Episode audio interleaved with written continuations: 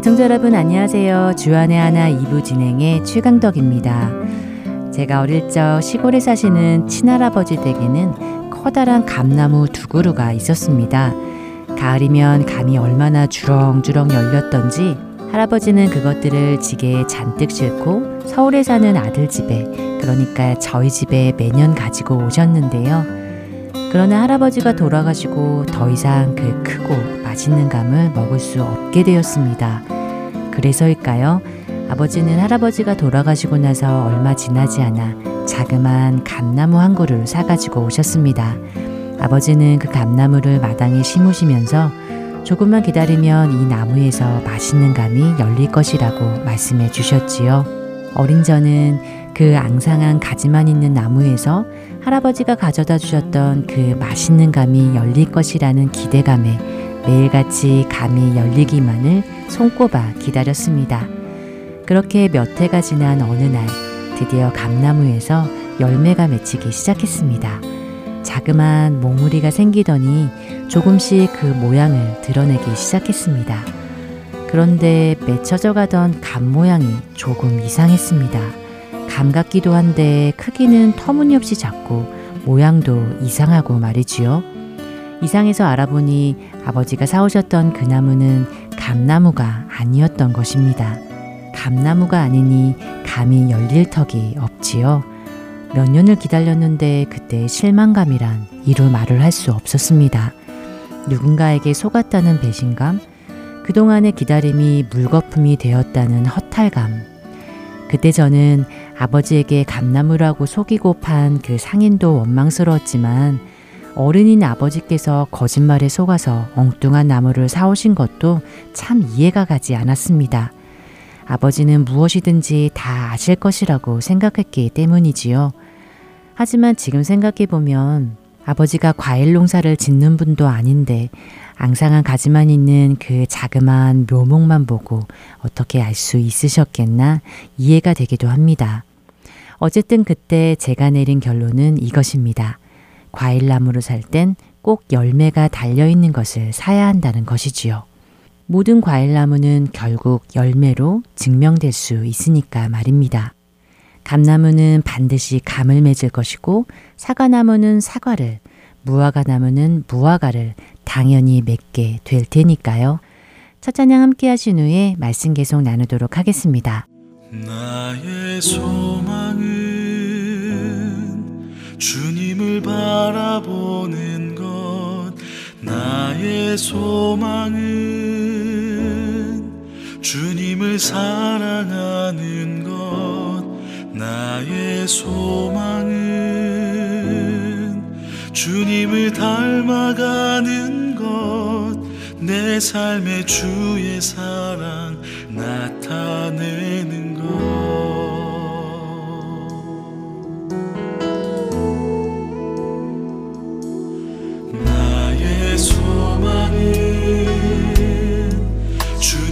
바라보는 것 나의 소망은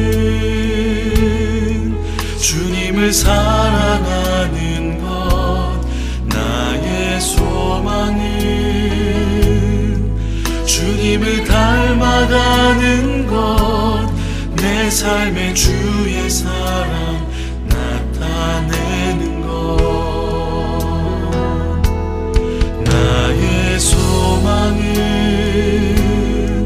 주님을 바라보는 것 나의 소망은 주님을 사랑하는 것 나의 소망은 주님을 닮아가는 것 내 삶의 주의 사랑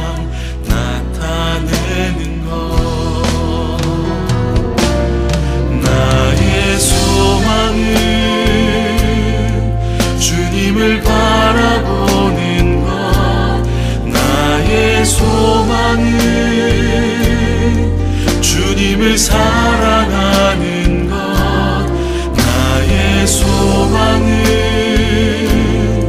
주님을 닮아가는 것 내 삶의 주의 사랑 나타내는 것 나의 소망은 주님을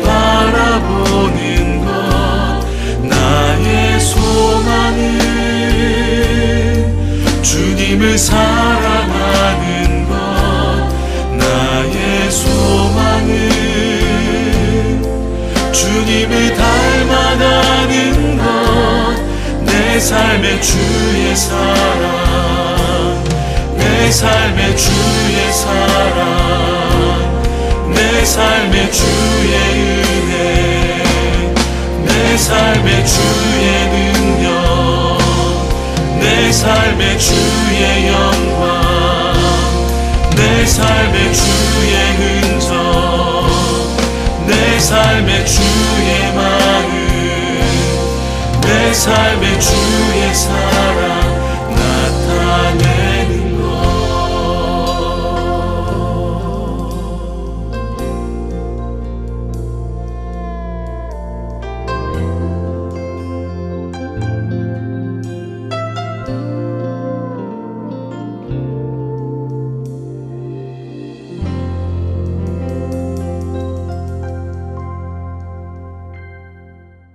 과일나무의 열매를 보면 우리는 그 나무가 무슨 나무인지를 알 수 있습니다.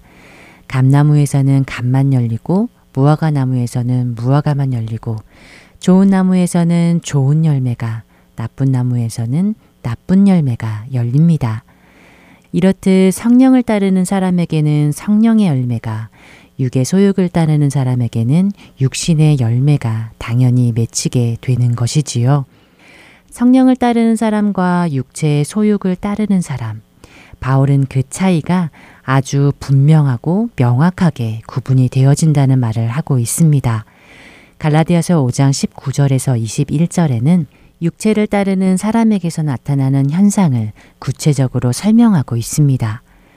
육체의 일은 분명하니 곧 음행과 더러운 것과 호색과 우상숭배와 주술과 원수 맺는 것과 분쟁과 시기와 분냉과 당짓는 것과 분열함과 이단과 투기와 술 취함과 방탕함과 또 그와 같은 것들이라 라고 말입니다. 반면에 성령을 따라 행하는 사람은 어떻습니까? 사도 바울은 바로 다음 절인 22절과 23절에 그들에게는 우리가 잘 아는 성령의 아홉 가지 열매들이 맺힌다고 말하고 있습니다. 오직 성령의 열매는 사랑과 희락과 화평과 오래 참음과 자비와 양성과 충성과 온유와 절제니 이 같은 것을 금지할 법이 없느니라. 열다섯 가지의 육체의 열매와 아홉 가지의 성령의 열매. 그러나 바울이 열거한 이 열매들을 하나하나 들여다보고 있으면 사실 마음이 무거워집니다. 성령의 열매 중에 무엇 하나 제게서 온전하게 열리고 있는 열매가 없는 것 같기 때문인데요. 저의 삶을 돌아보면 성령의 열매들보다는 어쩌면 육체의 열매들이 더 열리고 있을 때가 많아 부끄럽기만 합니다. 성령 충만한 것 같다가도 어느새 마음속에서 분노가 꿈틀거리고 조금만 내가 손해를 볼 것 같으면 참지 못하고 파르르 떨고 그런가 하면 시기심은 또 어떻습니까? 이런 것들이 제 삶에 맺히는 것을 보면 저는 정말 육적인 것들에게서는 죽는 날까지 벗어나지 못할 것만 같다는 생각이 듭니다. 그리고 그런 생각이 들 때면 자꾸만 저 스스로에게 절망하게 되는데요. 그런데 바울도 그런 우리의 고민을 알고 있었던 것일까요? 16절에서 18절을 보면 우리에게 명쾌한 해답을 알려주고 있는 것 같아 얼마나 위로가 되는지 모르겠습니다. 내가 이르노니 너희는 성령을 따라 행하라. 그리하면 육체의 욕심을 이루지 아니하리라. 육체의 소욕은 성령을 거스리고 성령은 육체를 거스리나니 이 둘이 서로 대적함으로 너희가 원하는 것을 하지 못하게 하려 함이니라. 너희가 만일 성령의 인도하시는 바가 되면 율법 아래에 있지 아니하리라 라고 하십니다. 바울은 이 일은 우리의 힘으로 할 수 있는 것이 아님을 알고 있었습니다. 그렇게 성령님의 인도하심을 따르라고 말씀하시는데요. 왜냐하면 성령님이 우리 안에 오시면 우리 안에 있던 육체의 욕망을 거스리게 되고 그것들을 컨트롤하기 시작하셔서 성령님께서 원하시는 대로 우리를 이끌고 가실 것이기 때문입니다. 그리고 마침내 우리 안에 성령의 열매를 맺어 나가실 것이라고 말씀하시는데요. 게다가 이와 같은 성령의 열매들이 맺혀져 가는 것은 너무나 당연하고 확실한 일이기에 이것을 막을 법이 없다라고까지 하십니다. 성령님이 우리 안에 역사하시면 설사 우리가 이런 열매들을 맺지 않으려고 한다 할지라도 그럴 수 없다는 것이지요. 그러니 우리가 무엇보다 전심을 다해 구해야 하는 것이 무엇이겠습니까? 바로 성령님이시지 않겠습니까?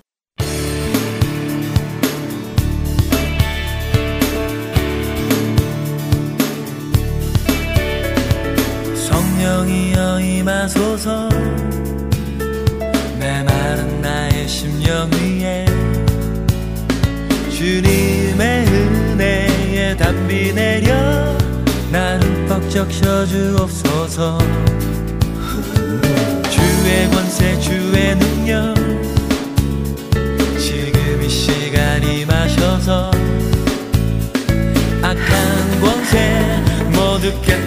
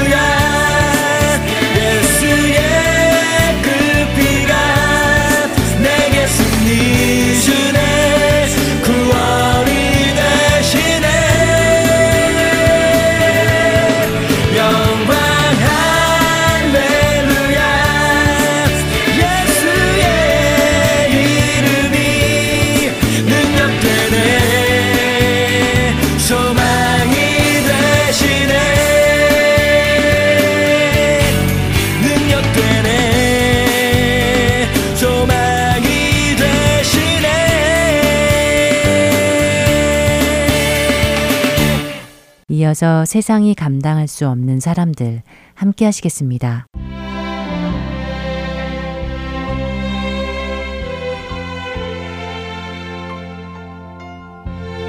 여러분 안녕하세요. 세상이 감당할 수 없는 사람들 진행의 강승규입니다. 정당 방위란 급박하거나 부당한 침해에 대해 자기 또는 타인의 권리를 방위하기 위하여 부득이 행하는 가해 행위를 뜻합니다. 그렇기에 정당 방해는 형법상 처벌되지 않으며 민법상 손해배상의 책임도 지지 않는다고 사전은 정의합니다. 자신의 권리를 지키기 위해 싸우는 것은 어쩌면 너무도 당연한 일일 것입니다. 어느 누구도 그것을 잘못된 일이라고 말하지는 않습니다. 그리고 법 역시 정당 방위를 지지해 줍니다. 그러나 이런 정당 방위의 가치관이 우리 그리스도인들에게도 적용이 될까요? 많은 경우 적용이 되어야 한다고 말할 것입니다. 그렇지 않으면 너무 억울하기 때문이지요. 누군가 나와 내 가족이 그리스도를 따르기 때문에 생명에 위협을 주는 공격을 해온다면 우리는 그 공격에 대항하여 스스로를 지켜야 할까요? 혹시 생각해 보셨는지요? 실제로 어떤 사람들은 우리의 권리는 우리가 지켜야 한다고 해서 싸울 준비를 하기도 합니다. 더구나 요즘은 말세가 다가온다며 각종 무기를 준비해 자신과 가족들의 생명을 지켜야 한다고 주장하는 사람들도 있습니다. 그러나 우리가 그동안 이 프로그램 세상이 감당할 수 없는 사람들에서 나누어 왔던 순교자들의 이야기를 본다면 또한 성경 속의 제자들을 본다면 그리고 이 모든 일을 시작하신 예수님을 본다면 과연 정당방위라는 말이 우리에게도 적용이 될런지요? 예수님께서는 천지의 모든 권세를 지니신 왕 중의 왕이셨습니다. 그러나 그분은 그 권세를 쓰시지 않으셨습니다. 오히려 그분은 유대인들의 손에 잡혀 이방인의 손에 넘겨져 십자가에서 아무런 정당 방위의 행위를 하지 않으시고 이사야서 53장 7절의 말씀 그대로 곤욕을 당하여 괴로울 때에도 그 입을 열지 않으셨고 마치 도수장에 끌려가는 어린 양과 털 깎는 자 앞에서 잠잠한 양같이 그의 입을 열지 않으시며 십자가에서 죽으셨습니다. 예수님의 제자들은 어땠을까요? 예수님 당시에 제자라는 단어 마데테스는 단순히 지식의 습득만을 하는 사람을 의미하지는 않았습니다. 제자는 스승에게 소속되어 스승의 모든 지식과 경험을 실제적으로 또한 이론적으로 습득하여 스승의 철학과 행동까지도 그대로 답습함으로 스승과 똑같은 사람이 되는 것을 뜻했습니다. 그렇게 되기 위해 제자들은 집을 떠나 스승과 숙식을 하고 그의 종이 되어 전적인 스승의 권위 아래에 순종하며 배웠지요. 이렇게 스승에게 배운 제자는 스승을 만나보지 못한 다른 사람에게 스승의 모든 것을 마치 스승이 전해주는 것처럼 그대로 전해 주어야 했습니다. 예수님의 제자들은 예수님께서 승천하신 후 자신들의 스승이었던 예수님을 전하기 시작했습니다. 제자들은 자신들의 말로 자신들의 행동과 삶으로 예수 그리스도를 증거했습니다. 더욱 놀라운 것은 제자들은 예수님의 삶만을 따라하지 않았다는 것입니다. 그들은 죽음까지 예수님을 따라갔습니다. 오늘 세상이 감당할 수 없는 사람들에서는 예수님의 뒤를 따라갔던 제자들의 마지막을 나누어 보겠습니다. 가장 먼저 순교한 사도 야고보는 갈릴리와 스페인에서 복음을 전하다가 44년경 6월절 즈음에 헤롯 아그리파 1세에 의해 사도 중 처음으로 목이 잘리는 참수형을 통해 순교합니다. 그리고 빌립 사도는 북아시아에서 복음을 전하다가 54년경 헤리오폴리스에서 십자가에 달려 순교합니다. 세리였던 마테는 예수님의 제자가 되어 마태 복음을 집필했고 파티아와 이디오피아에서 사역하다 60년경 나바다의 길거리에서 창에 찔려 순교합니다. 베드로의 형제 안드레는 아시아의 많은 나라의 복음을 전하다 70년경 그리스 에데사 지방에서 땅에 누인 십자가에 매달린 채 못과 창으로 찔려 순교했습니다. 바돌로메로도 불리던 나다나엘은 소아시아와 알메니아, 메소포타미아에서 인도까지 복음을 전하다가 산채로 피부가 벗겨져 순교하였습니다. 디두모라 불리던 도마는 페르시아와 인도의 복음을 전했고 인도 마드라에서 창과 칼을 맞아 순교했습니다. 베드로와 동명이인이었던 또 다른 가나안 사람 시몬은 이집트와 페르시아, 소아시아와 북아프리카 흑해 연안까지 광활한 지역에 예수님의 복음을 전하다가 페르시아에서 톱으로 육신이 산채로 두 동강이 나서 순교했습니다. 또한 작은 야고보로 알려진 마태의 형제 야고보 역시 블레셋과 애굽에서 선교를 하다 돌에 맞고 톱에 쓸림을 받아 순교합니다. 그리고 이 작은 야고보의 형제 다데오 역시 십자가에서 순교합니다. 예수님을 판 가롯 유다 대신 열두 제자의 자리에 들어간 마띠아는 유다 지방과 이디오피아 그리고 마게도니아까지 복음을 전하다 이디오피아에서 참수형을 당해 순교합니다. 그 외에도 십자가에 거꾸로 달려 순교한 베드로와 목이 잘려 죽은 바울의 순교 이야기는 이미 잘 알려져 있습니다. 이들은 모두 정당 방위의 제스처를 쓰지 않고 그들이 따랐던 예수 그리스도의 모습처럼 그렇게 담대하게 이 땅에서 자신들의 목숨을 예수님을 위해 기꺼이 내어드렸습니다. 크리스천의 가치관은 세상의 가치관과 다릅니다. 세상은 눈에는 눈, 이에는 이이지만 예수님은 우리에게 새로운 가치관을 주셨습니다. 또 눈은 눈으로 이는 이로 갚으라 하였다는 것을 너희가 들었으나 나는 너희에게 이르노니 악한 자를 대적하지 말라. 누구든지 내 오른편 뺨을 치거든 왼편도 돌려대며 또 너를 고발하여 속옷을 가지고자 하는 자에게 겉옷까지도 가지게 하며 또 누구든지 너로 억지로 오리를 가게 하거든 그 사람과 심리를 동행하고 내게 구하는 자에게 주며 내게 구고자 하는 자에게 거절하지 말라. 또 내 이웃을 사랑하고 내 원수를 미워하라 하였다는 것을 너희가 들었으나 나는 너희에게 이르노니 너희 원수를 사랑하며 너희를 박해하는 자를 위하여 기도하라. 마태복음 5장 38절에서 44절의 말씀입니다. 예수님께서는 우리에게 말씀하십니다. 악한 자가 우리에게 해를 끼치려 한다 하여도 그와 맞서 싸우지 말고 오히려 그 해를 받도록 하며 원수를 사랑하고 그를 위해 기도해 주라고 하십니다. 왜 그러실까요? 그것은 원수 갚는 것과 심판하시는 것은 하나님께 달려 있기 때문입니다. 우리는 그 심판을 그분께 맡기고 그분께서 우리에게 당부하신 일을 하는 것입니다.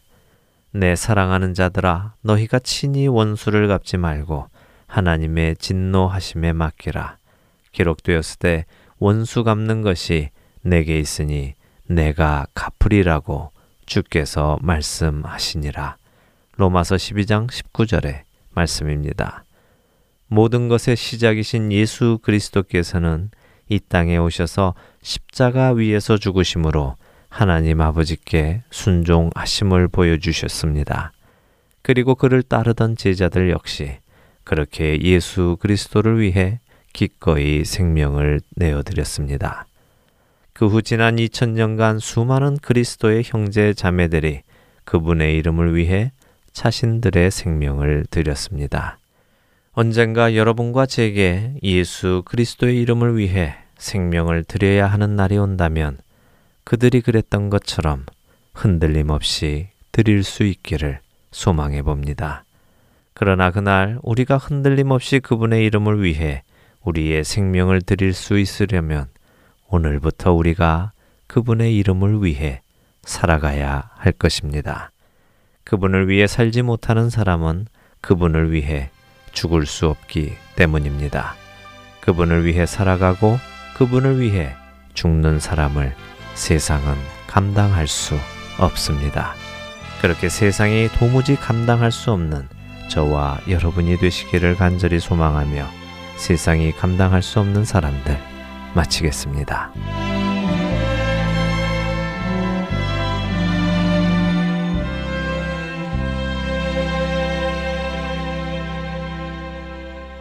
이 땅에 오직 주밖에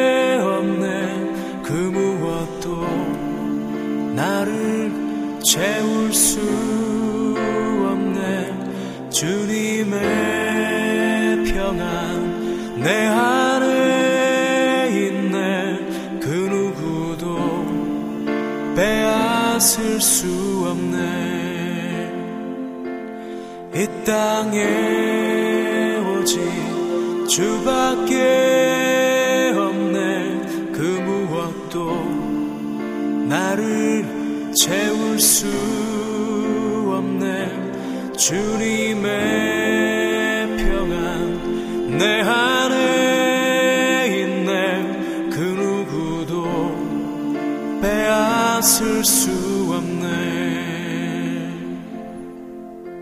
세상은 변해가고 소망은 힘을 잃어도 변함없이 붙드시는 그 구원의 손길. 폭풍이 몰려와도 두려움 물러가네. 우리 위에 싸우시는 그 손을 의지해. 음, 이 세상 어디에서 평안을 찾을 수 있나 목숨까지 내어주신 그 깊은 사랑을 우리가 바래왔고 꿈꾸어왔던 미래가 그 한없는 사랑 안에서 열리고 있네 yeah.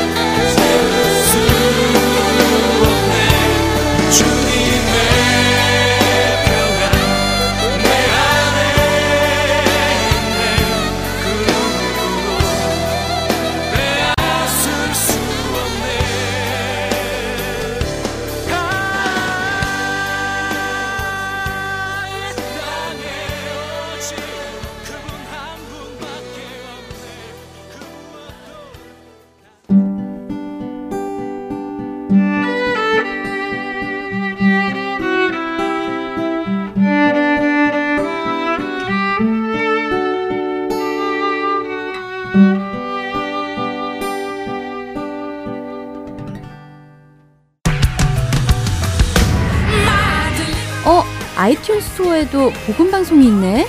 이제 알았구나. 인터넷 방송으로 듣는 것보다 훨씬 편리하다고. 내가 원하는 방송으로 바로 가서 들을 수도 있고, 저장해서 나중에 인터넷이 없을 때도 들을 수 있으니까. 네, 이젠 할텐서울 복음 방송을 팟캐스트로 들으실 수 있습니다. 아이튠 스토어에서 할텐서울을 검색해 보세요. 설교 말씀 함께 하시겠습니다. 졸지아 아틀란타 한비전 교회 이호샘 목사께서 누가복음 11장 1절에서 13절의 말씀을 본문으로 기도로 승리하는 인생이라는 제목의 말씀 전해 주십니다.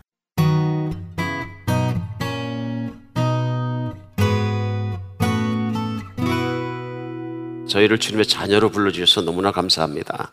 이제 세상에 오늘 종말이 온다 할지라도 흔들리지 않는 것은 세상에 환란이 올 때 할지라도 흔들리지 않는 것은 주께서 우리 한 사람 한 사람을 부르시고 믿음 주시고 자식으로 인쳐 주셨기 때문임을 고백합니다.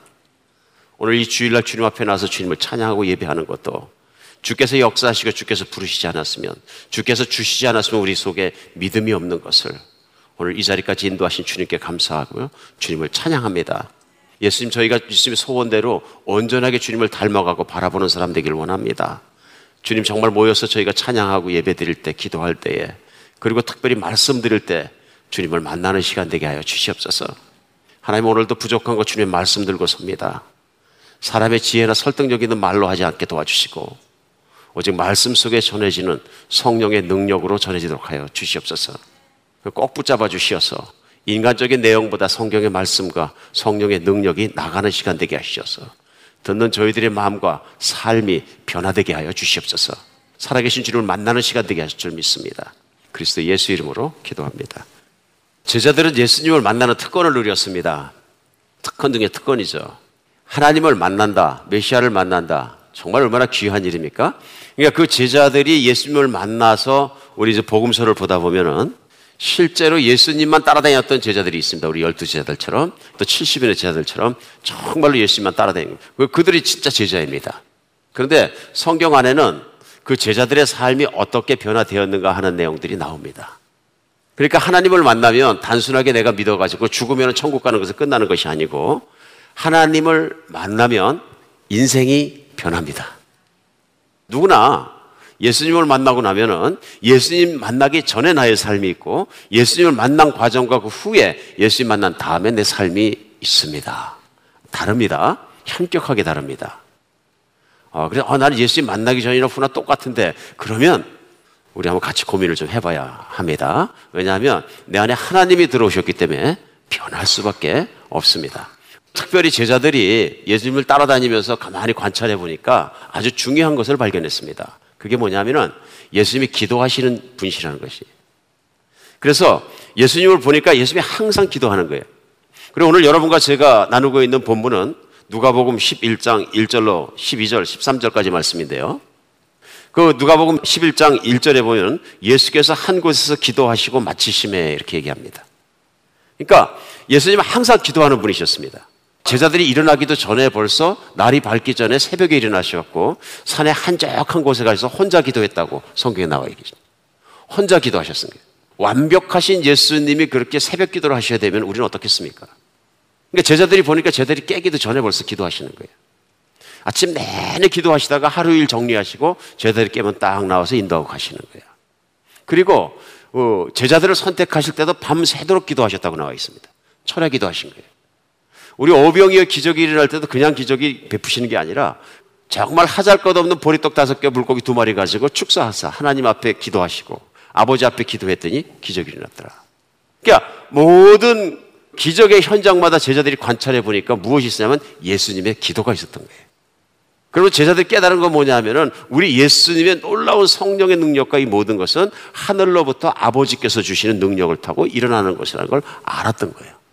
그러니까 1절에 보면 제자들이 뭐라는 게 제자 중 하나가 여짜오되 주여 요한이 자기 제자들 기도를 가르친 것 같이 우리에게도 기도를 가르쳐 주십시오. 굉장히 중요한 관찰이죠. 우리에게 기도하는 것을 가르쳐 주십시오. 예, 그렇게 살아야 위대한 인생을 살 수 있다는 것을 딱 깨달은 것입니다. 그러니까 누구의 제자가 됐는 게 중요한데요. 그때 당시에 침례 요한의 제자가 됐다는 얘기는 그 소문난 게 뭐냐면 침례 요한이 세상에 복을 탐하지 않고 하나님만 따라가는 사람이고 정말 벌판에서 약대 옷을 입고 석청을 먹고 사는 사람이고 메뚜기를 먹고 사는 사람이기 때문에 그 굉장히 경건한 사람이다. 그러니까 그런 경건한 사람을 따라가는 제자들도 경건한 사람이다. 그런데 그 경건한 사람들 제자들에게 꼭 보면 기도를 가르쳐 주더라. 기도하라. 그리고 기도를 강조하더라. 예수님 뵈니까 예수님 계속 기도하는 삶을 사시는데 우리에게도 그 기도하는 법을 좀 가르쳐 주십시오. 하고 부탁하는 걸 볼 수 있습니다. 어, 카모스란 선교사께서 아프리카에 들어가서 사역을 하시는데 한번 아프리카의 한 부족의 추장이 찾아와 가지고 부탁합니다. 우리 부족은 크리스천 교사가 필요합니다. 크리스천 리더를 목회자를 한번 좀 보내 주십시오.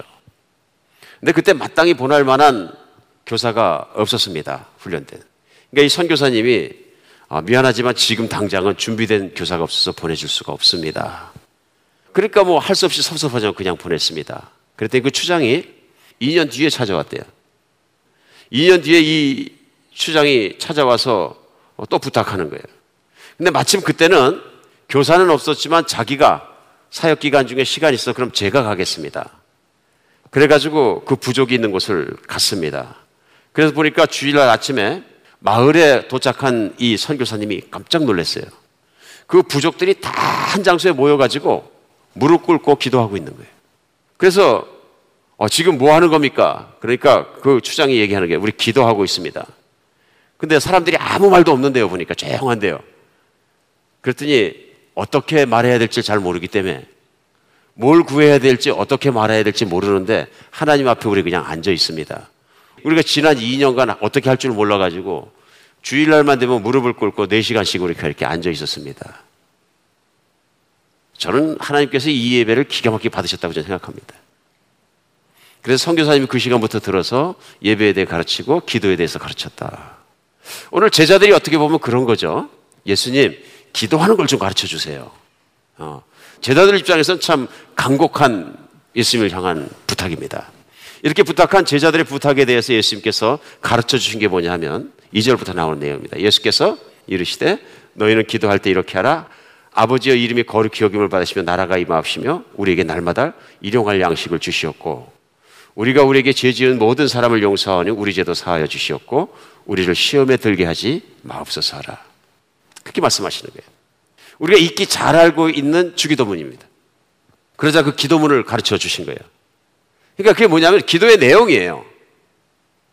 예를 들면 기도에 이런 것들을 위해서 기도하라 하면서 제일 먼저 한 게 뭐냐면 하나님의 이름이 높아지시는 것과 그분의 나라가 임하는 것. 그 다음에 그분의 뜻이 이루어지는 것, 하나님 나라에 대해서 기도하라. 그러니까 우리가 주기도문을 주일마다 만나면 기도합니다만은 이걸 예식으로 생각하고서 아, 그렇지 찬양 끝나면 주기도문이지 달달달달 외우면 아무 의미가 없습니다. 그런데 그 주기도문에 내 마음을 실으면 분명한 의미가 있습니다. 오늘 제자들에게 큰 의미가 있었던 게 뭐냐 하면요. 기도를 가르쳐 주세요. 그러니까 결국은 뭘 가르쳐 주셨냐면 매일매일 제자들이 하고 있는 일을 위한 기도를 가르치신 거예요.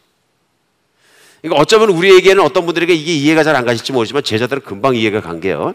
제자들이 밥 먹고 일어나면 하는 일이 뭡니까? 먹고 노는 일이 아니고요.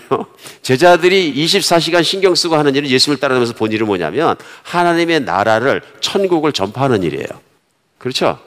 제가 앉아서 그 당시 지도를 보면서 예수님이 다신들 이렇게 점을 찍어 보니까 온 지금 근동 지방이 다 점이 찍힐 만큼 돌아다니신 거예요. 그 많은 곳을 돌아다니면서 3년 반 동안 쉴 새 없이 뭘 했냐면 매일 하나님 나라를 전한 거예요. 그러므로 말미암아서 하나님 나라가 천국 전파를 따라서 이루어지는 거거든요. 그러니까 그렇게 인생을 살아가면서 그렇게 훈련을 시키면서 이것을 기도하라. 그러니까 당연히 뭐가 뭐나요? 하나님 나라에 대한 기도가 먼저 나오는 거죠. 최고의 관심사이기 때문에 그 기도가 먼저 나온 거죠. 하나님 나라가 이루어지게 하여 주옵소서 기도하라. 그렇죠? 그 다음에는 뭐예요? 어, 우리가 매일매일 먹는 것도 하나님 양식을 주시옵소서. 그 다음에 사소해 보이지만 사소하지 않은 게 뭐냐면 우리 마음 속에 원한을 갖고 살지 않게 하여 주시옵소서. 왜냐하면 원한을 갖고 사는데 하나님의 거룩하심과 사랑과 아름다움과 온유함과 모든 것이 드러날 수는 없거든요. 내 마음속에 해결되지 않은 원한을 갖고 살지 않게 하시고 섭섭함이나 부정적인 것이나 뭐 그런 마음을 갖지 않고 어둠을 갖지 않게 하여 주시옵소서. 용서하지 못하는 마음은 어둠을 품고 사는 것이거든요. 그렇죠? 일을 가는 사람이 있는데 어떻게 어둠이 없겠어요? 우리 마음속에 어둠이 있는 거죠. 어둠이 없는 삶을 살게 하여 주시고 기도하라. 어둠이 있으면 뭐가 있냐면요. 마귀가 들어오고 악에 뺏기게 되고 사람이 악해집니다. 사람이 왜 악해지나 하면요. 앙심을 먹기 때문에 그렇습니다. 그 다음에 어두워지면 악해집니다. 마음이. 그냥 음란해지거나 탐욕이 많아지거나 왜냐하면 그것을 이루기 위해서는 수단 방법을 가리지 않기 때문에 그렇습니다. 인간은 그것들을 저해할 수 있는 능력이 없기 때문에 기도하라 그러는 거예요. 그럼 하나님이 그런 길에 빠지지 않도록 도와주시도록 기도하라. 오늘 그러면서 우리 예수님께서 쭉 설명해 주십니다. 그러면서 기도의 내용, 기도하는 방법, 기도에 대해서 쭉 설명해 주시는 것입니다. 오늘 우리가 분명하게 배워야 될 것이 있습니다. 오늘 주님께서 주신 이 정말 제자들을 가르치신 그 기도에 대한 말씀들을 통해서 여러분과 저도 특별히 깨달아야 된 게 뭐냐면요. 제일 먼저 크고 작은 일에 항상 하나님께 구해야 된다는 것을 우리 알아야 됩니다. 아, 이거 교회 다니면서 그럼 뭐 그렇게 안 하는 사람이 있나요? 근데 이거 꼭 말씀을 나눠야 됩니다.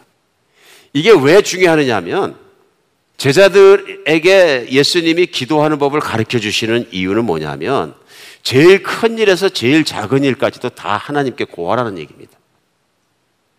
이게 무슨 얘기냐면 그리스도인의 유일한 삶의 방식은 뭐냐면 기도를 통해서 사는 거예요. 그러니까 이 사람이 신앙인이냐 신앙인이 아니냐 하는 표시는 그분의 직분이나 모습이나 겉모습이나 점잖은 체면의 모습이 아니고 얼마큼 기도하느냐에 따라서 달라지는 거예요. 그러니까 얼마큼이라는 것이 크고 작은 일을 내 뜻대로 결정하고 내 뜻대로 하느냐 아니면 하나님께 기도하고 하나님을 따라가느냐 하는 것이. 그리스도인이 뭐예요? 예수님을 만난 사람, 그리스도, 그 나를 구원해 주신 예수님을 주인으로 삼고 그 예수님을 따라가는 사람이. 그 얘기는 뭐냐 하면 예수님을 만나기 전까지 내가 주인이었는데 그러니까 내가 판단하고 내가 결정하고 내가 행동하고 내가 책임지고 모든 게 나예요. 아인데 예수님을 만나는 순간부터 주님이 내가 주님이라고 부르는 이유는 뭐냐면 내가 주를 따라가기 때문에 그런 거죠. 롤드예요. 그 주가 내 안에 오시고 정말로 그렇기 때문에 그 주님이 뜻하는 바대로 살아가는 거죠. 근데 큰 일에서 작은 일까지 인생을 살아가면서 나는 그리스도인입니다. 나는 교인입니다. 고백하면서 기도하지 않는다면 이게 대단한 착각이지 않습니까? 여러분 어떻게 생각하십니까? 나는 분명히 그리스도가 내 안에 사시고 싶고 나는 주인이 바뀌었습니다. 얘기했는데 기도를 안 해. 그럼 뭐가 어떻게 되는 거예요? 있는 그대로 생각해 보면 나는 그렇게 고백은 하고 있지만 내 삶은 여전히 내 뜻을 따라가고 있는 거죠. 내 판단, 내 지식, 내 경험, 내 계획, 내 모든 것, 내 욕망, 그거 다 따라가는 거죠. 그렇죠? 그러니까 이게 이제 현대 21세기 교회에서 가장 위험한 게 뭐냐 하면은 율법주의 빠지는 거예요.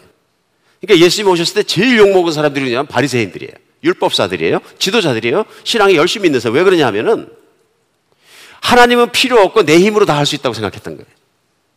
그렇죠? 하나님의 요구 조건, 하나님의 삶의 태도 이 모든 걸 내 힘으로 그렇게 할 수 있다고 생각하니까 할 수 없는데 하나님께 의지해야 되는데 하나님을 의지하지 않는 거예요. 이게 이제 율법주의입니다. 근데 우리가 만약에 신앙생활 한다고 해서 예수님을 따르면서 기도하지 않는다는 얘기는 심각한 얘기입니다. 기도는 하나님을 기쁘시게 합니다. 정말입니다. 기도는 하나님을 기쁘시게 합니다. 어, 히브리서 11장 6절에 보면 뭐라고 말씀하시냐면 믿음 없이는 하나님을 기쁘시게 하지 못하나니 하나님께 나아가는 자는 반드시 그가 계신 것과 그가 자기를 찾는 자들에게 상 주시는 이심을 믿어야 할지니라. 그 믿음이 있다는 표현이 뭐냐면요. 하나님께 기도하는 거예요. 크고 작은 일을 하나님께 기도하고 하나님께 기도해서 받아서 사는 거예요. 근데 믿음이 없을 때 어떻게 사느냐면요. 내가 인생을 개척하고 내가 열심히 살고 내가 하고 화가 나면 내 안에서 내가 참아보려고 모든 게 내가 했던 거예요. 성경은 그런 인생의 길을 뭐라고 말씀하냐면요. 죄인의 길이라고 얘기합니다. 교만한 자의 삶이라고 말씀하십니다. 그렇죠. 왜냐하면 내가 왕이 되었기 때문에요. 우리 신앙생활 하면서 너무 오랜 세월 동안 내가 판단하고 내가 살아가는 인생 속에 물이 들어가지고 하나님께 기도하지. 어떤 경우에는 우리 이럴 경우도 있어요. 큰 거는 하나님께 기도하고 작은 거는 그냥. 결국 기도하려면 어떻게 처음부터 기도해라는 얘기예요. 처음부터. 그러니까 어려움을 당하거나 그러면 제일 먼저 하는 게 뭐냐면 내가 해결해야 되니까 친척 찾아내고 친구 찾아내고 도움을 찾아내고 세상에서 은행 찾아내고 막 찾아내는 거예요. 사방. 그러니까 이제 우리 삶 속에서 그 믿음이 막 드러나기 시작하는 거예요. 그러다가 다 찾아내는데 안 되면 어디 가는 거예요? 이제 새벽 기도 나오기 시작하고. 왜요? 안 되니까. 내가 하나님께 최종적으로 찾아가겠습니다. 반대인 거예요. 그러니까 신앙생활은 뭐냐 하면은 사람을 찾아다니지 않고 하나님을 먼저 찾아가는 거예요. 하나님께 먼저 기도하는 거예요. 결국 기도할 거라면 우리 처음부터 기도해야 된다 이런 얘기입니다. 믿음이 있음, 믿음이 없음 드러나는 게 뭐냐면 믿음이 있는 사람은 어떤 환경이 들어오다도 하나님께 기도하고 그 길을 간다는 얘기. 사람 자꾸 쳐다보면 왜 사람 자꾸 쳐다보느냐 하면요. 믿음이 없기 때문에 그런 거죠. 뭐. 진짜 믿음이 깊은 분들 보면은 사람 자꾸 쳐다보지 않습니다. 간절히 기도할 뿐이죠. 기도라는 것이 해도 되고 안 해도 되는 것을 갖다 신앙생활하면서 하는 게 아니고 기도는 어떻게 보면 우리 그리스도인들의 유일한 삶의 방식입니다. 그리고 그게 믿음의 길인 것이죠. 하나님이 주시면 먹고 입히시면 입고 하나님이 살라 하시면 살고 죽으라 하면 죽고 그것이 모든 것이 하나님의 손에 있다는 걸 믿는 것이 신앙이잖아요. 믿음이잖아요. 그렇기 때문에 우리는 믿음대로 사는 게 뭐냐면 기도하고 사는 거예요. 그래서 우리가 기도할 때 하나님 기뻐하십니다. 기도는 책임이나 부담이나 의무나 뭐 그런 게 아니에요. 기도는 우리 신앙인들의 삶의 방법이다. 그래서 기도는 얼마나 중요하냐면 오늘 주기도문의 시작도 뭐냐면 하늘에 계신 우리 아버지 그 이름을 높이며 받으시며 나라가 임하시며 하나님의 천국이 일어나는 걸 뭘로 이루는 게 기도로. 누가 이렇게 하세요? 예수님이 이렇게 하시는 거예요. 아버지께 기도함으로 아버지가 이루어 가신 나를 철저하게 실천하시고 실행하신 분이 누구냐면 예수님이세요. 철저하게 기도를 통해서. 이게 무슨 얘기냐면은 세상을 만드시고 영계를 만드시고 우주를 만드신 창조자 하나님께서는 세상을 타락한 것을 변화시키고 하나님 나라를 이루게 하실 때 하나님의 자녀들의 기도를 통해서 변화시키기로 결정하신 거예요. 그렇죠? 오늘 예수님께서 이 주기도문을 가르치시고 그렇게 사역을 하신 건 뭐냐면 세상은 하나님의 자녀들의 기도를 통해서 변화되는 거예요. 믿으십니까? 기도 안에서 변화 안 됐다. 이게 참 얼마나 억울한 일입니까? 내가 하나님께 구하기만 하면 내 가족도 변하고 열방도 변하고 다 변했을 것인데 기도를 안 했더니 안 변했습니다. 이게 무슨 얘기예요? 믿음 없으니까 안 됐구나. 믿음 없으니까 안 됐구나. 그러니까 좀 어렵게 얘기하면은 온 세상이 변화하고 가장 좋은 길로 하나님이 원하시는 천국으로 변하는 기도예요. 세상을 움직이시는 분은 하나님이시고요. 그 하나님의 보좌를 움직이는 것은 기도입니다. 그렇죠? 사람의 능력이 아니라 하나님의 능력이 하나님의 나라를 일어나게 하실 때 그것은 하나님의 보좌로부터 능력이 흘러나와야 되는데 그 보좌로부터 나오는 능력을 여는 것이 뭐냐면 기도예요. 여러분 어떠십니까? 기도하고 싶어지십니까? 아멘? 기도 안 하고 싶어지면 이상한 거예요. 해야 됩니다. 내 자식을 위해서 기도해야 되겠습니까? 그 예수님 그러시잖아요. 나를 위해 울지 말고 누구를 위해? 너와 너 자식을 위해서 울어라. 기도해라. 그런 얘기예요. 자식을 사랑하느냐? 자식을 위해서 기도해라. 교회를 사랑하느냐? 교회를 위해서 기도해라. 하나님을 사랑하느냐? 하나님의 나라를 위해서 기도해라. 그렇죠? 하나님을 얼마나 사랑하느냐? 하나님 나라를 위해서 정말로 열심히 기도하고 힘을 다해서 기도하라. 어떻게 기도하라? 매일 기도하라 그러시는 거예요. 오늘 우리에게 진짜 중요한 건 뭐냐 하면요. 기도하는 겁니다. 기도하는 사람은 큰 복을 받습니다. 무슨 복이냐면 하나님의 뜻을 아는 복을 받습니다. 기도하는 사람만이 하나님을 만나기 때문에 하나님의 임재 안에서 하나님의 뜻을 알게 됩니다. 그러니까 어떤 방법으로 하나님께 내가 작은 것, 큰 것을 순서를 무순으로 기도를 했더라도 내 기도가 깊어지면서 하나님의 뜻을 발견하면서 하나님의 나라를 위한 기도를 자꾸 하게 됩니다. 근데 기도를 안 하면 아무것도 아닙니다. 그러니까 신앙생활이 이 사람의 성령이 정말 충만하냐 하는 것은 어떻게 보면은 기도의 생활의 열기를 보면 압니다. 기도의 생활에.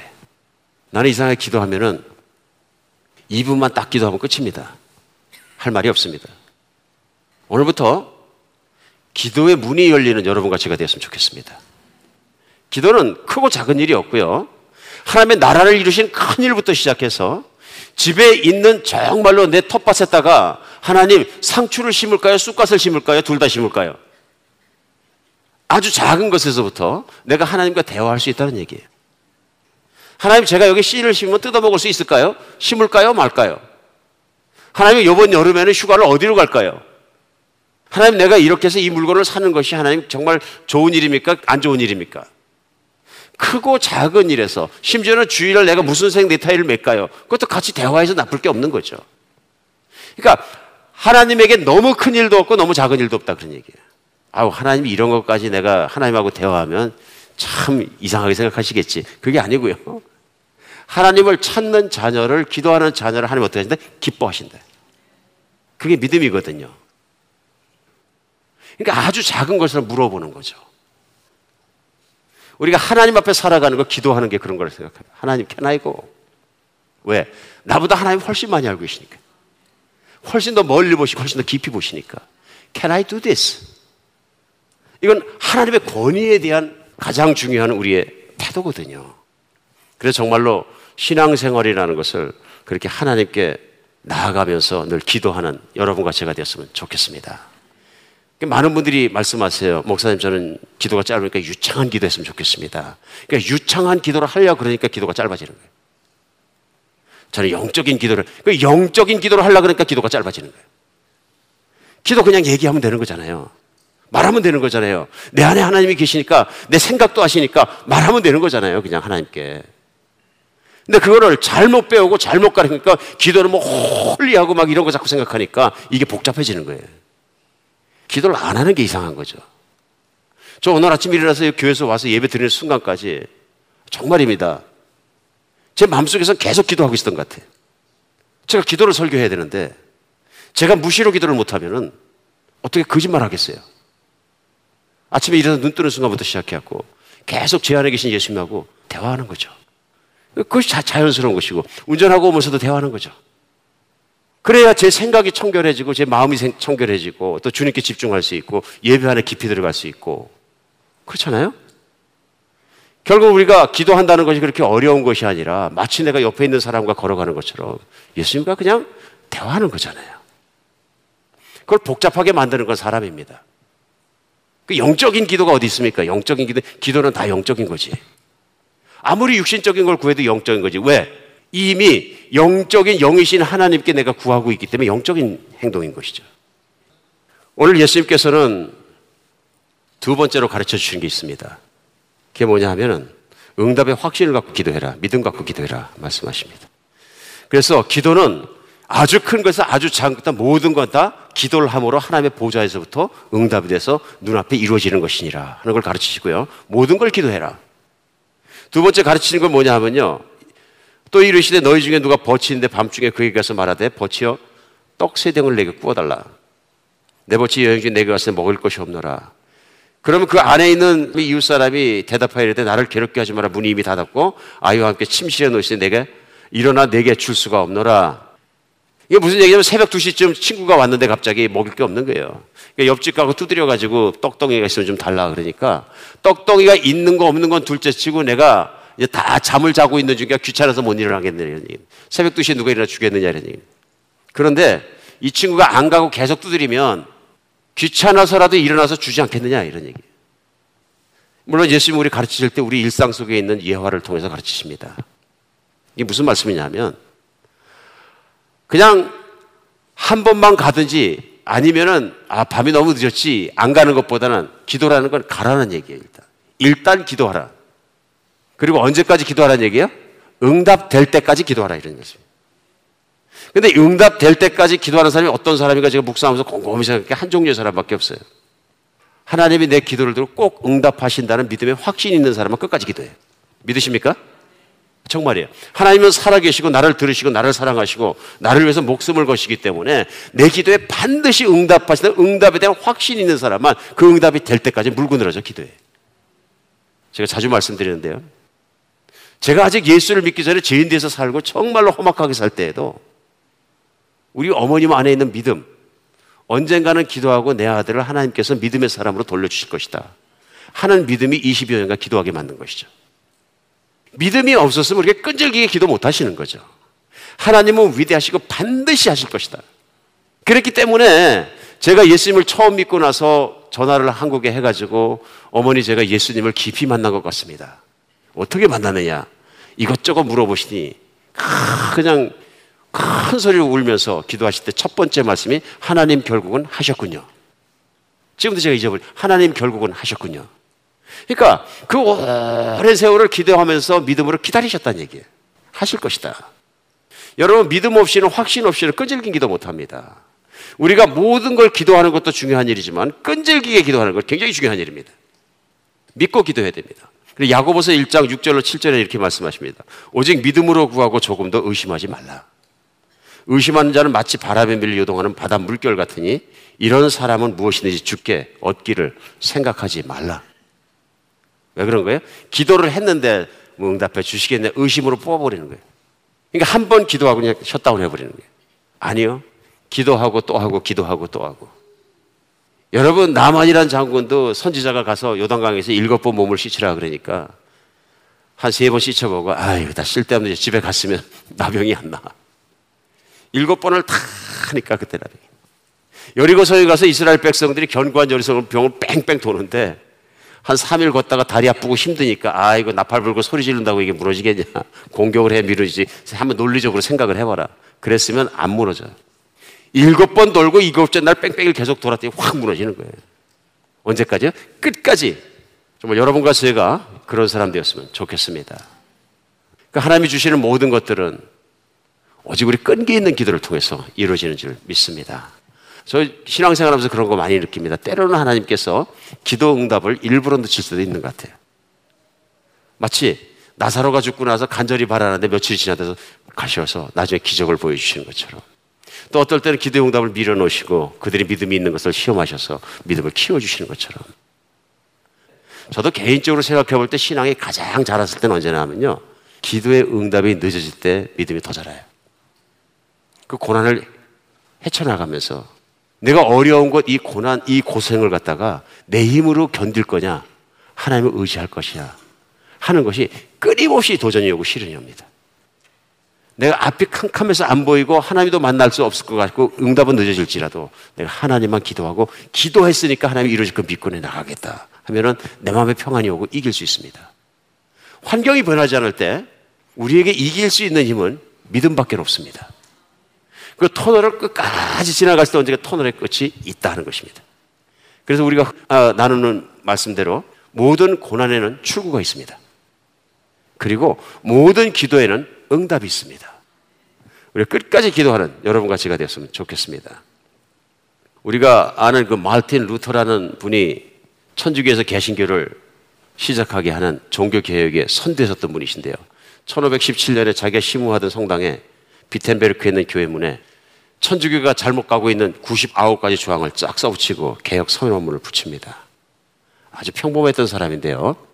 당시에는 전 세계를 쥐고 흔들 수 있는 교황의 세력과 맞붙는 겁니다. 이건 그냥 목숨을 내놓고 걸어야 됩니다. 군사가 어마어마하고 나라를 마음대로 움직일 수 있기 때문에. 근데 이 사람이 그런 용기를 가지고 그렇게 부딪힐 수 있는 용기가 나왔던 이유는 뭐냐면요. 나중에 물어보면 어떻게 그런 용기를 가지고 힘있게 살 수 있냐니까 어, 마틴 루터 얘기가 만일 내가 새벽에 두 시간 이상 기도를 하지 않았다면 그날의 승리는 마귀에게 돌아갔을 것이다. 그래서 나에게는 할 일이 너무나 많았고 그래서 나는 너무 바쁘기 때문에 날마다 세시간 이상 기도하는 것보다 더 중요한 일은 없었다. 그 기도가 모든 일을 지탱하게 나가게 된 힘이 되었던 것이 분명하다. 이렇게 얘기합니다. 나는 바쁘니까 기도합니다. 힘드니까 기도합니다. 위험하니까 하니까 기도합니다. 큰일이니까 기도합니다. 어려우니까 기도합니다. 기도로 인생을 승부하는 여러분과 제가 되었으면 좋겠습니다. 벌써 우리가 다른 걸로 승부하려 그러면 몸이 먼저 뛰어나간 거예요. 제일 먼저 뭐예요? 기도로 승부해야 돼요. 하나님의 보좌에서 들리고 하나님이 들리고 하나님의 뜻에 따라서 살고 하나님의 뜻에 따라서 이루어져야 되는 것이 세상의 순리이기 때문에 순리가 뭡니까? 창조자의 뜻대로 이루어지는 거예요. 그 하나님의 뜻대로 내 인생이, 하나님의 뜻대로 내 생각이, 하나님의 뜻대로 내 가정이, 하나님의 뜻대로 내 교회가 사역이 이루어지는 게 형통한 인생인 거죠. 그래서 우리는 정말로 이제는 예수님을 믿는 사람으로서는 기도로 인생을 승부해야 합니다. 어떤 일도 기도보다 앞서 튀어나가서는 안 됩니다. 항상 기도로 주님 앞에서 주님의 뜻을 따라가는 여러분과 제가 되었으면 좋겠습니다. 오늘 말씀에 대한 결론으로서 사도행전에 나와 있는 이렇게 기도 훈련을 받은 제자들이 어떻게 살았느냐 하는 것을 주르륵 설명해 드리고 오늘 말씀을 마치겠습니다. 제일 먼저 예수님께서 말씀하실 때 너에게 성령이 내리기까지는 꼼짝도 하지 말고 예루살렘에 있으라 하니까 이들이 순종하고요. 마가라 하는 제자의 다락방에 들어가서 120문도가 뭐 했다고요? 예, 사도행전 1장 첫 장에 13절 14절 보면 들어가 그들이 유하는 바- 다락방으로 올라가니 베드로, 요한, 야고보, 안드레와 빌립, 도마와 바돌로메, 마테와 알페 아들 야고보, 세도인 시몬, 야고보 애들 유다가 다 거기 있어.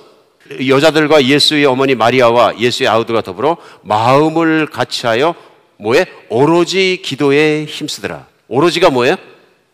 다른 거 하나도 아니고 오직 기도만 하더라. 밤낮으로 기도만 하더라.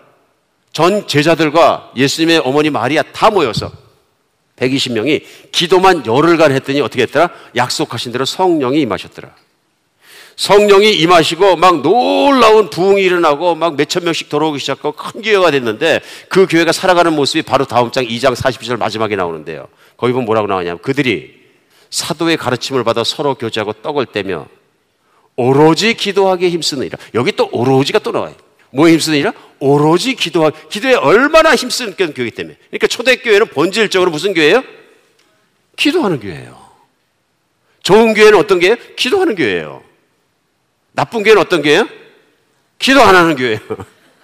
좋은 신앙인은 기도하는 신앙인이고 나쁜 신앙인은 기도 안 하는 신앙인이에요. 껍데기만 신앙인인 거죠. 무늬만. 그러니까 심지어는 힘든 일을 당할 때도 사도행전 12장에 보면은 이제 막 순교가 있고 막 그냥 핍박이 따라오고 이제 사도 베드로가 붙잡혀가 들어갑니다.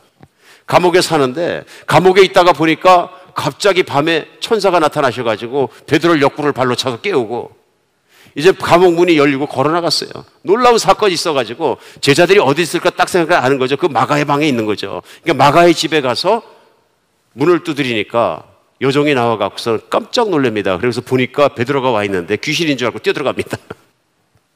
근데 그때 베드로가 보니까 무슨 일이냐면요. 간절히 기도하고 있더라. 그럽니다. 사도행전 12장 5절에 베드로가 고- 옥에 갇히니까 이렇게 나옵니다. 베드로는 옥에 갇혔고 교회는 그를 위하여 하나님께 기도하더라. 그래 베드로가 12장 12절에 보면은 그 집을 찾아갔더니 마가라 하는 요한의 어머니 마리아의 집에 가니 여러 사람이 모여서 기도하고 있더라. 잡혀 들어가기 시작할 때부터 기도해 갖고서 풀려날 때까지 뭐 하고 있더라? 기도하고 있더라. 그들이 기도했더니 감옥 문도 풀리고 베드로도 풀려 나오고 다 풀려 나오더라 이런 얘기입니다. 그 다음 장 13장 우리가 아는 것처럼 안디옥 교회, 소위 이방인 교회 처음 세워진 교회가 나오는데요. 그 교회를 소개하면서 첫 번째부터 나오는 얘기가 뭐냐? 기도하는 내용이 나와요. 그러면서 13장 2절에는 주를 섬겨 금식할 때 금식하면 뭐 하는 거예요? 기도하는 거죠. 금식하는데 기도 안 하면 이건 금식이 아니라 절식이죠. 다이어트 하는 거죠. 성령이 이르시되 내가 불러 시키는 일을 바나바 바울을 따로 세우라 하시니 이에 금식하며 기도하고 두 사람을 안수하여서 보내니라. 초대교회의 예루살렘 교회나 안디옥 교회나 이들의 삶의 방식과 교회를 운영하는 철저한 방식이 뭐예요? 기도예요. 크고 작은 일이에요. 주님을 섬겨서 기도했다, 금식했다는 얘기는 예수님을 섬기는 거 하나님을 기쁘시게 하는 게 뭐냐면 교회가 하는 일은 기도예요. 그러니까 예수님에게 오늘 오늘 본문에 나와 있는 누가복음 11장처럼 이렇게 기도하는 것을 훈련받고 배우고 기도하는 제자들이 되었기 때문에 그들이 예수님의 말씀대로 살아갈 때 가장 신앙생활의 중심적 방법이 되게 뭐냐 기도예요. 말씀을 맺겠습니다. 기도는 선택이 아닙니다. 기도가 없는 인생은 끝까지 안 봐도 됩니다. 왜냐하면 하나님의 뜻을 모르기 때문에 그리고 하늘의 보좌가 움직이지 않기 때문에 기도하는 인생은 걱정할 필요 없습니다. 내가 아침부터 저녁까지. 그러니까 사도 바울은 뭐라고 얘기하냐면 너희가 무시로 기도하라. 무슨 얘기예요? 쉬지 말고 기도해라. 내 능력으로 하려 그러면 안 되지만 성령이 충만해서 성령의 능력에 취하면 됩니다. 오늘 본문 누가복음 11장 맨 마지막 절에 이렇게 마칩니다. 너희가 악할지라도 좋은 것으로 자식에게 줄 줄 알거든. 하물며 너희 하늘의 아버지께서 구하는 자에게 뭘요? 성령을 주시지 않겠느냐. 성령을 주시겠. 그리고 로마서 8장은 얘기합니다. 너희가 연약해서 기도할 수 없을 때 너희 마음속에 탄식함으로 기도하는 분은 성령님이시라. 그렇죠? 기도가 얼마나 중요하면 자녀를 지키기 위해서 성령을 한 사람 한 사람 믿는 사람 가운데 주시고 성령이 탄식하기까지 기도를 하시겠어요. 우리 늘 기도하며 살아가는 여러분과 제가 됐으면 좋겠습니다.